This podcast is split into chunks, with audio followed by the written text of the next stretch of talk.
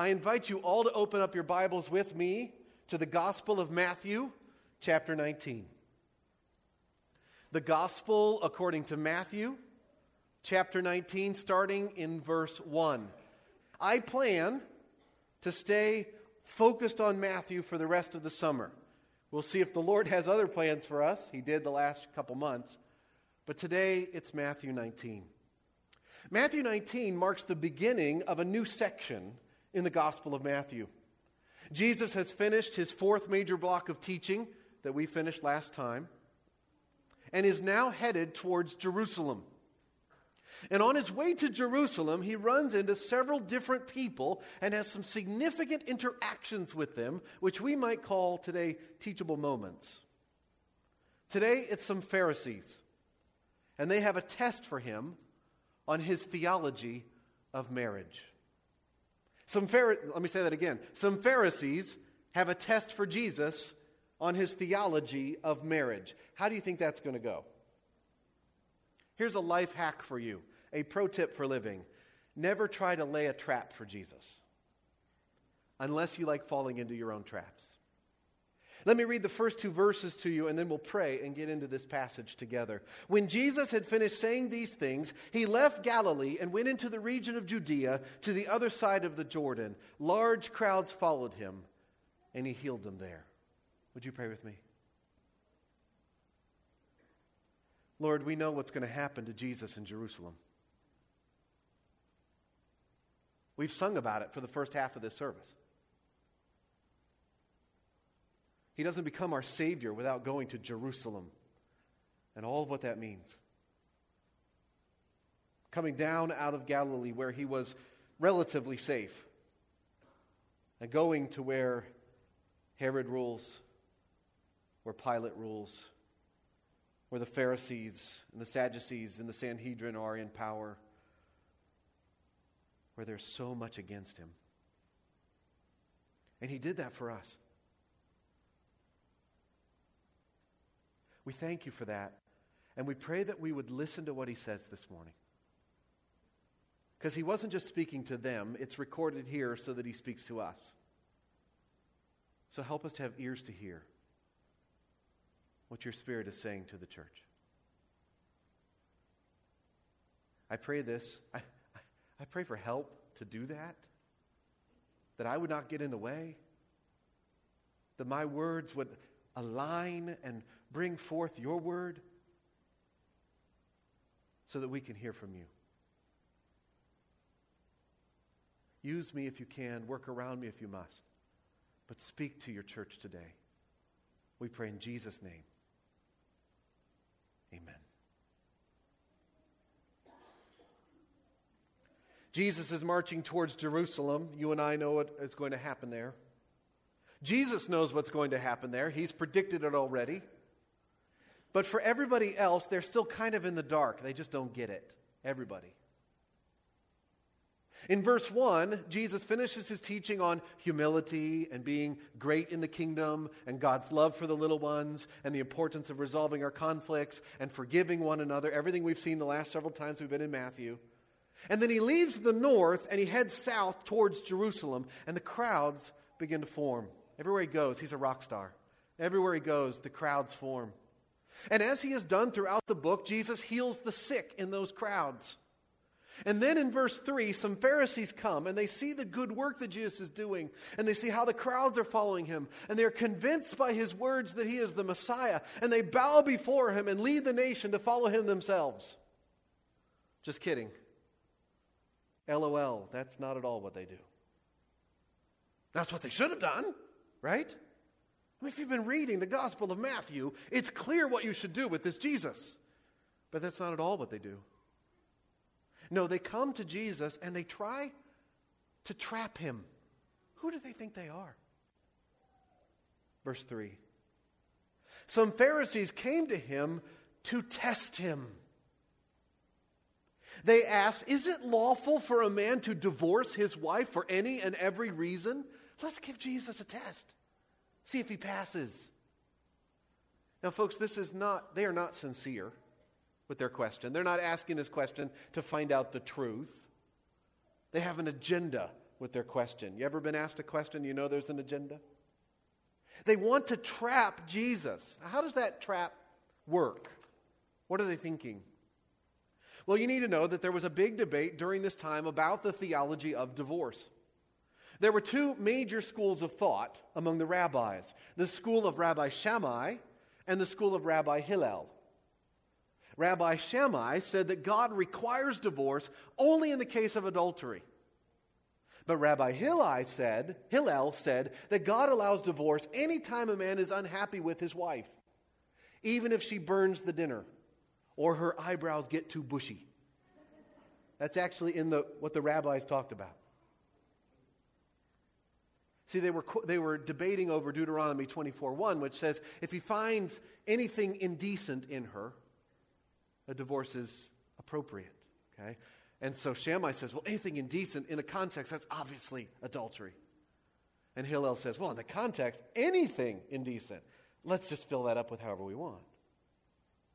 So Pharisees say, okay, Jesus, which side you on? If you side with Rabbi Hillel and anything goes, doesn't that contradict what you said in the Sermon on the Mount? And where does it all end? But if you side with Rabbi Shammai, and I think that's what they hope he'll do, then you might get into trouble with Herod Antipas. Remember Herod Antipas? Not Antipasto, Antipasta, but the king who put John the Baptist to death. Why? Because John spoke out about his divorce. Remember that? John the Baptist, he made a pronouncement about some divorce being against God's law. You shouldn't do that, Herod. Well, into prison you go. And then off with your head. So the Pharisees think they've trapped Jesus. They've got him on the horns of a dilemma. Maybe they've even stumped him. Can Jesus answer this stumper of a question? What do you think? I've entitled this message, The Lord of Marriage. Because Jesus is not just the Lord of the Sabbath. And he's not just the Lord of all the other things we've seen him master in this book leprosy and disease and, and even death, right? Or the law. He's also the Lord over marriage. Not only does Jesus have a theology of marriage, his theology flows from his own authority. Let me say that again. Not only does Jesus have a theology of marriage, his theology flows from his own authority. He is Lord. The Pharisees obviously don't recognize this, or they wouldn't be asking the question in this way, but that's their mistake. Jesus pushes back, verse 4. Haven't you read? He replied. It's always a sick burn when Jesus says, Haven't you read your Bible? Haven't you read, he replied, that at the beginning the Creator made them male and female and said, For this reason a man will leave his father and mother and be united to his wife, and the two will become one flesh? So they are no longer two, but one. Therefore, what God has joined together, let man not separate. They think they've got him stumped. And he says, Hmm, tough question. I think the answer to that one's on the first page of your Bibles. Haven't you read it? Guys, I think you're missing the point. Let's go back and look. What does Genesis say? So Jesus leads them on a Bible study of Genesis 1 and Genesis 2. Jesus is saying that they are starting in the wrong place with their questions. It's like when you ask a question and the, the answer says, wrong question. Right? You don't ask the questions. I'll ask the questions. Have you read your Bible? We'll see that they are starting, and we have seen that they're starting in Deuteronomy 24. But Jesus says you've got to go back further than that, or you'll be missing the point. And speaking of points, I have three this morning from today's message. Here's the first trust the designer to define marriage. Trust the designer to define marriage. Look at verse 4 again. Haven't you read? He replied. That at the beginning the Creator made them male and female and said, For this reason a man will leave his father and mother and be united to his wife, and the two will become one flesh. So they are no longer two, but one. See, marriage is God's idea. God designed it. It's not something that we came up with on our own. It came from, verse 4, the Creator, the designer, the original Lord of marriage. Marriage is God's idea, and so we should get our ideas of what marriage should be from Him. Make sense?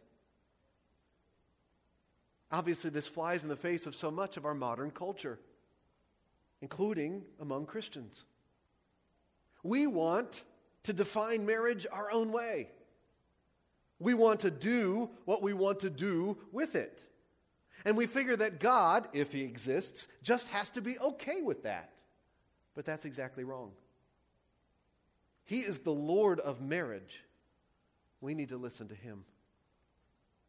This passage, verses 4 through 6, is very relevant to a whole host of contemporary issues and questions. It addresses marriage and also divorce. It also addresses same sex marriage and transgenderism, doesn't it? It has implications for those. Because Jesus says, Genesis 1 says, that humans are made male and female. Remember when we talked about this back in February? Two biological sexes, different and complementary, male and female, not interchangeable, not changeable. And it was Tov. It was good. And then he says, and here's what marriage is. Je- Jesus says that Genesis 2 says that a man, one man, this passage addresses bigamy and polygamy too, one man will leave his father and mother and be united to his wife, one biological woman, and the two will become one flesh. So they are no longer two, but one. So here's God's math 1 plus 1 equals 1, right? One man and one woman come together to be one flesh. That's the design. Do not believe it if people tell you that Jesus never said anything about same sex marriage. Jesus said, I agree with Genesis. The Creator has designed marriage and it is tov, it is good. By the way, this passage also addresses cohabitation, doesn't it? living together as if you're married when you aren't. That's not how God designed the one flesh relationship. The one flesh relationship is for a husband and a wife, he says. Two people who have deprioritized all, all other loyalties, leaving father and mother, and then reprioritized each other, clinging to his wife. And their new number one loyalty on earth is each other. So they've actually formed a new entity, a new family, a new unity. Jesus says, so they are no longer two, but one. That's what marriage is. And that's where sex belongs. I know you wouldn't know it from looking at the culture. But sex belongs in marriage. That's where it goes. This kind of marriage. One flesh means more than just sex but it doesn't mean less. Two bodies coming together in sexual intimacy is for marriage by God's design. Now, I say trust the designer to define marriage because I want to emphasize that when we obey the Lord of marriage, we are trusting that He knows best. Because it doesn't always seem that way. This is Pride Month, right? You see it everywhere you go. I know that some people have same sex attraction, persistent same sex attraction. And they want to marry somebody of the same sex. And it feels like that would be really good to them. I understand that. Maybe you feel that way today, or maybe you know somebody who feels that way. I understand that.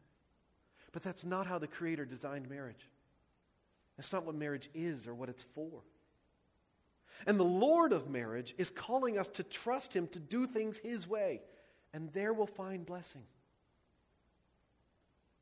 And I know that some people suffer from gender dysphoria.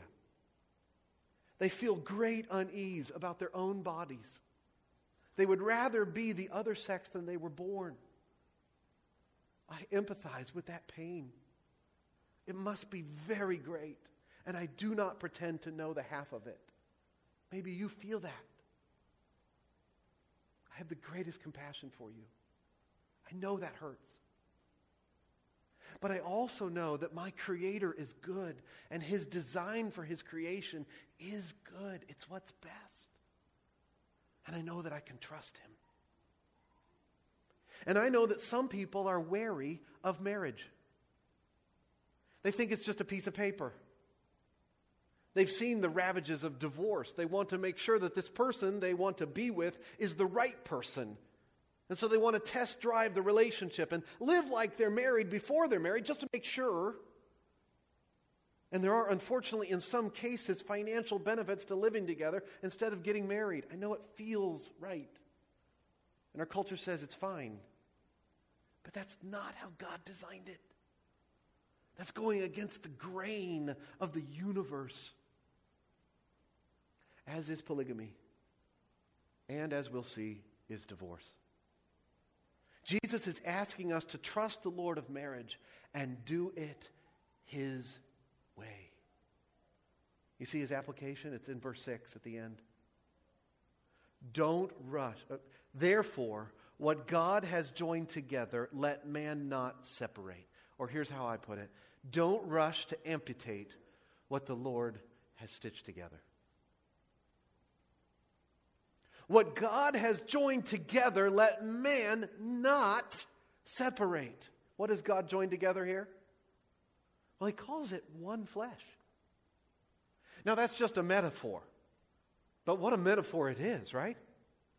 it's like one man surgically sewn together with one woman to form a new unity. And after a surgery heals, what do you got? You just got one entity, right? Who's the surgeon? What God has joined together. See, marriage is not just something that two people do to themselves. It's not even just something that the state does to two people. Jesus says that God puts people together into marriages. So we should be very careful about pulling them apart. Do you see how this answers the Pharisees' question? They wanted to know when is it okay to divorce? And Jesus says, Divorce. Oh, that's never okay. That's never best. That's never good. It's, it's not tov. Divorce wasn't the idea, divorce wasn't the design, the intention. Don't do that if you can at all help it. Don't just amputate what the Lord has stitched together.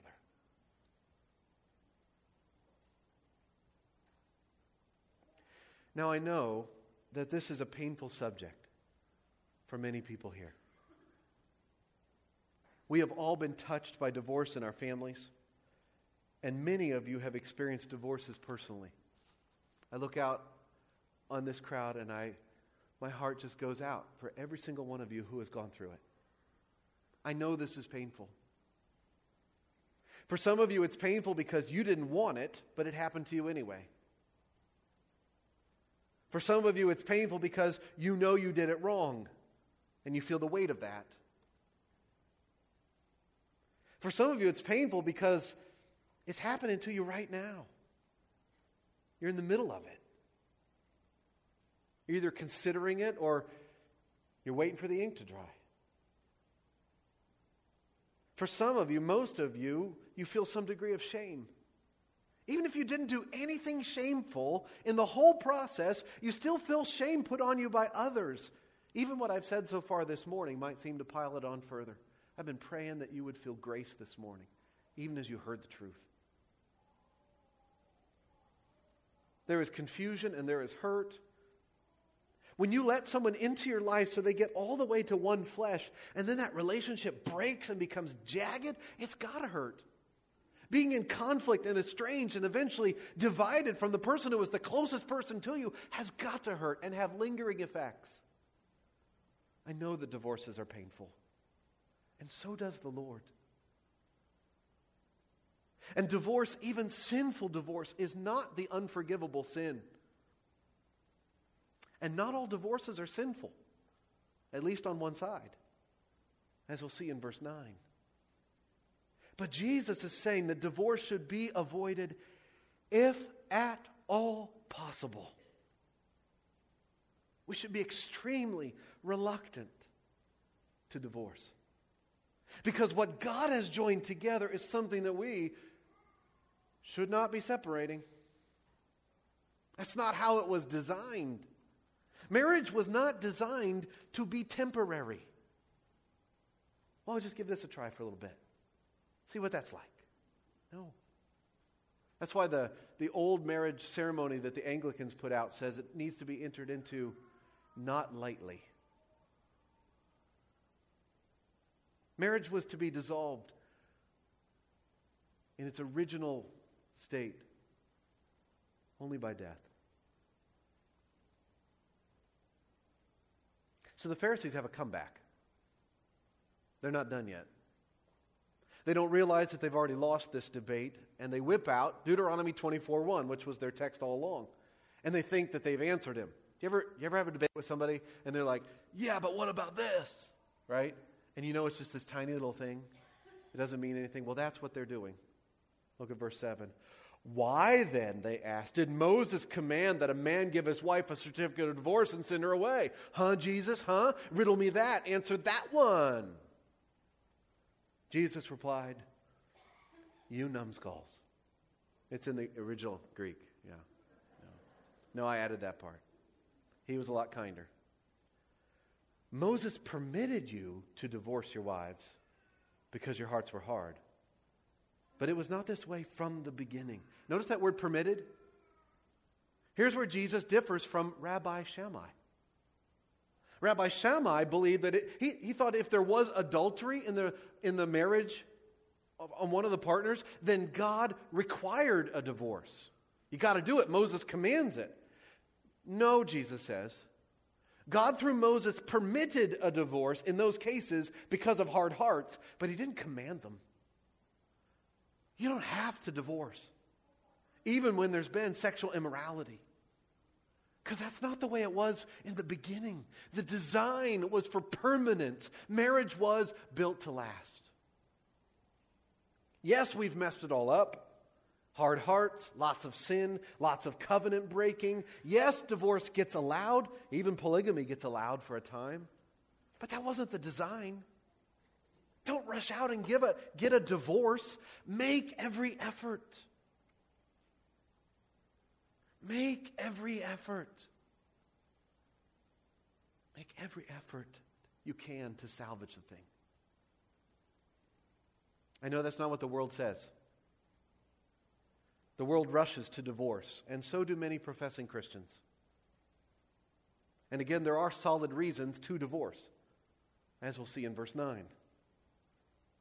But if you have divorced for the wrong reasons, and if you've divorced for the wrong reasons, there is plenty of grace at the cross for all repentant sinners. There's plenty of grace at the cross for all repentant sinners.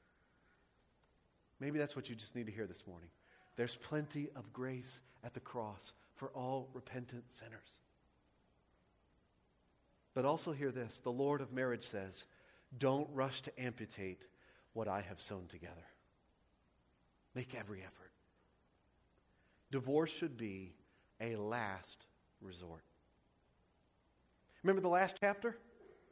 Remember the amazing grace of forgiveness? How much we've been forgiven, which gives us the power to unleash much forgiveness into our relationships?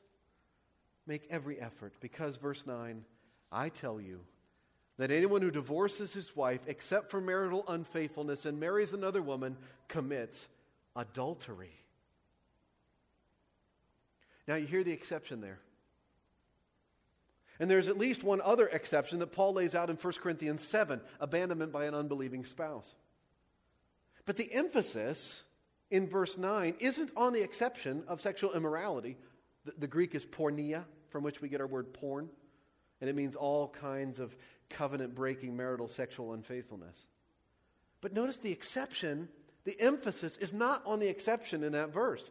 The emphasis is on the fact that if you divorce and remarry for the wrong reasons, you're committing adultery. You're breaking the seventh commandment. You're badly amputating what the Lord has sewn together. Now, we're reading the Gospel of Matthew, and so the, what, do we, what do we know about every page about the Gospel of Matthew? Keep your eye on the ball. What is the ball? Who is Jesus, right? Jesus is a theological biography. Notice these three little important words in verse 9.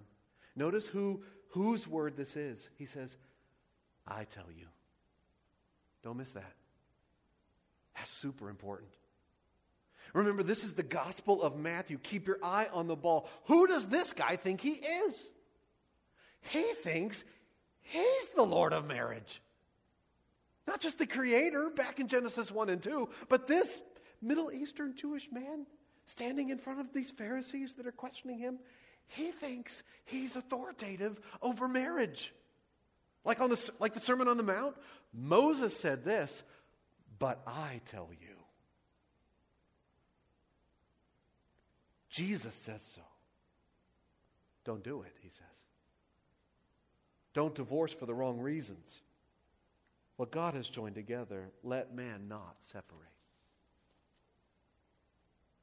Now, there is an exception here, and it's a true one.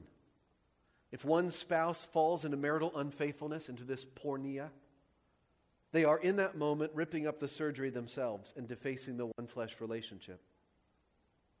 If your spouse has done that to you, you are permitted by the Lord of marriage to divorce them. Permitted, not commanded.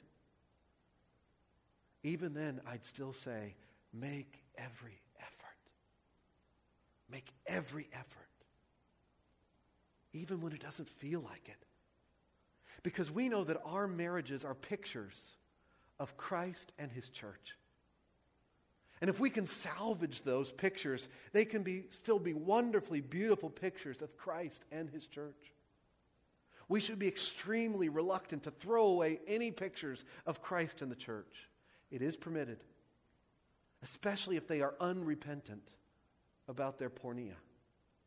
If they are amputating what the Lord has stitched together, you certainly don't have to pretend that all is well. But the Lord of marriage wants us to do everything we can to uphold it. Now, the disciples overreact to what Jesus has just taught. The Pharisees are done. They don't have anything more in this story, but the disciples are like, What? What, what, did Jesus just say? The disciple, verse 10, the disciple said to him, If this is the situation between a husband and a wife, it's better not to marry. I'm pretty sure that was Peter who said it. Right? Sounds like him, doesn't it? Peter was married already. He knew that marriage was a lot of work. And now Jesus says that it's for better, for worse, and for keeps. You might feel trapped in a marriage if it's for life, a life sentence. I don't feel that way, by the way. June 18th, 25 years. Woo! She's a saint. She, did I get an amen for that? She's a saint. But you might feel trapped in a marriage if it's for life. What's fascinating is that even though this is a rash overreaction on the part of the disciples, Jesus basically says, Yeah, that's right for some people. For some people, it is better not to marry. Look at verse 11.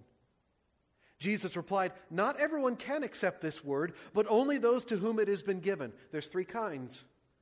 For some are eunuchs because they were born that way, others were made that way by men, and others have renounced marriage or become eunuchs because of the kingdom of heaven. The one who can accept this should accept it.